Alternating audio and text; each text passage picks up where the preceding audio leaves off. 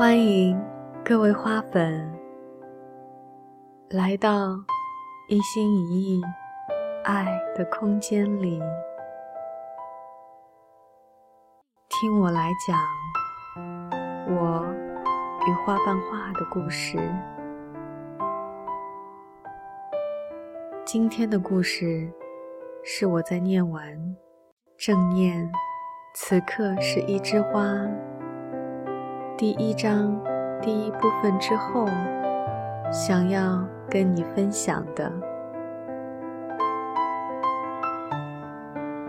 当我发现正念与花瓣化疗愈有千丝万缕关系的时候，就立刻对正念产生了无限的好奇，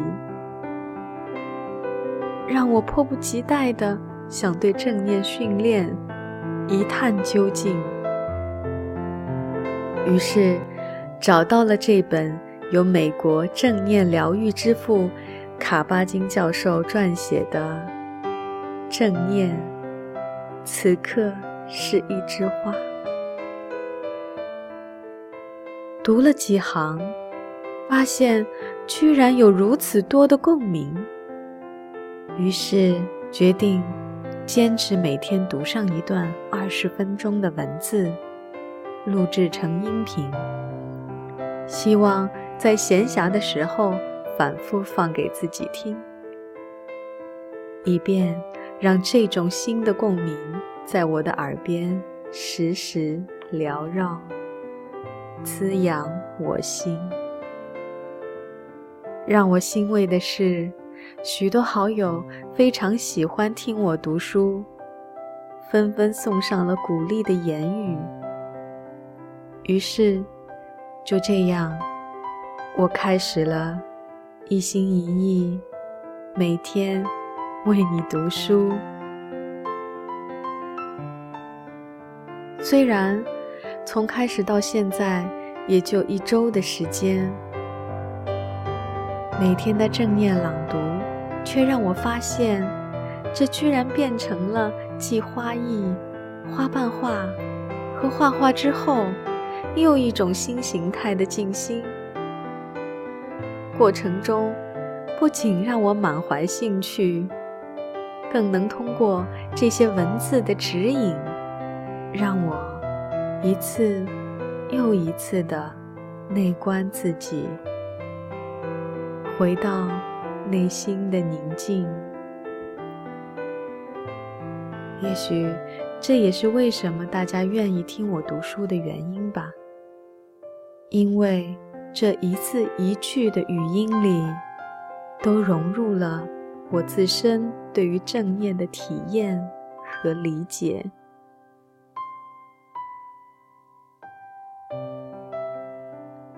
在第一章第一部分的文字里。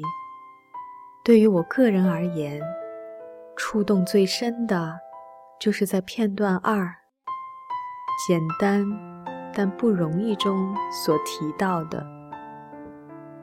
书中说，我们往往没有意识到，自己其实无时无刻不在思考，连续不断的思维之流。流经我们的头脑，使我们几乎没空去体验内心的宁静，而我们自己也几乎总在忙忙碌碌、奔波不停，几乎没有给自己留下任何的空间，哪怕稍稍去体验一下活着的感觉。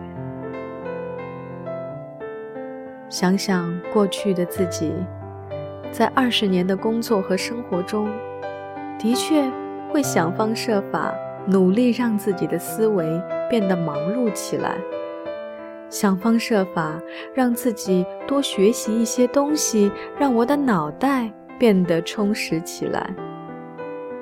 尤其是当我成为独立咨询顾问和培训讲师之后，这种想法。更加理所当然地占据了我对自己的认知。也许是担心一旦思维之流枯竭，那我这个咨询顾问、专业讲师也就无法在这个竞争激烈的社会中生存下去了。于是，就在这种危机感中，我饥渴地思考着，学习着，回想当时的感受，却丝毫找不到那种幸福的感觉。一直到二零一六年二月，走进了心灵导师瑞哈夏老师的课堂。才让我意识到，我心头没有幸福滋味的源头，其实在于我没有给自己一丁点儿时间，让自己去体验内心的宁静。虽然在此之前，我会发现我在修剪花枝、完成花艺作品时，有那种思维之河停滞的感觉，但。我也没有利用这片刻的宁静去洞悉自己，着实错过了让自己成长和蜕变的机会。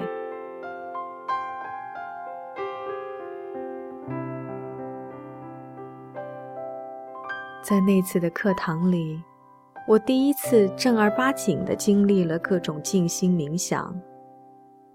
第一次在老师的引导下，努力体验不去思考的感觉。虽然当时的我还是很享受思考，很享受一探究竟的学习方式，但是在老师每天的启发下，也让我发现，我一天一天开始改变。开始学会用感受的方式去学习，开始尝试聆听新的声音，开始学会以客观的角度审视自己。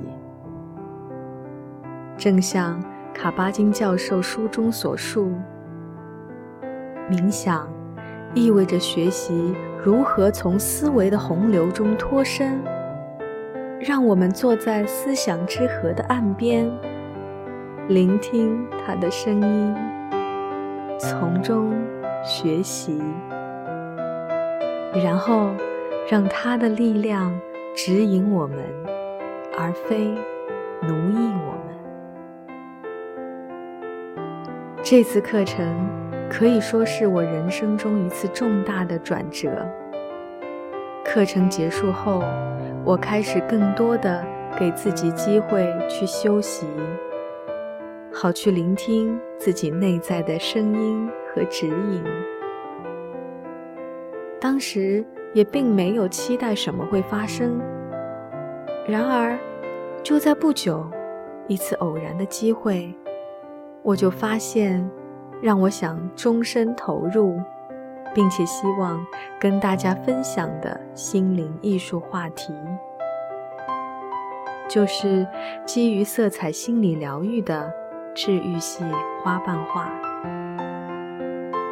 于是，这股力量每天都在激励着我，指引着我，不断探索，不断前行，直到现在，从原本。无意识的创作，到可以用花瓣画帮助他人洞悉内在，这种幸福感久久的在我心中回荡，给我温暖，给我力量。所以，真心感谢所有在正念路上。对我有所指引和启发的老师们、家人们、朋友们，还有各位花粉们，感谢自然所赋予我们的美丽的花朵们，也要感谢我自己，可以在。不断的体验中，感受自己，洞悉自己，走向清晰，拥抱幸福。这些，就是我读了第一章第一部分之后，想要跟你分享的我的感受。谢谢你的聆听，谢谢你的陪伴。希望有机会也能够听到你的声音，你的分享。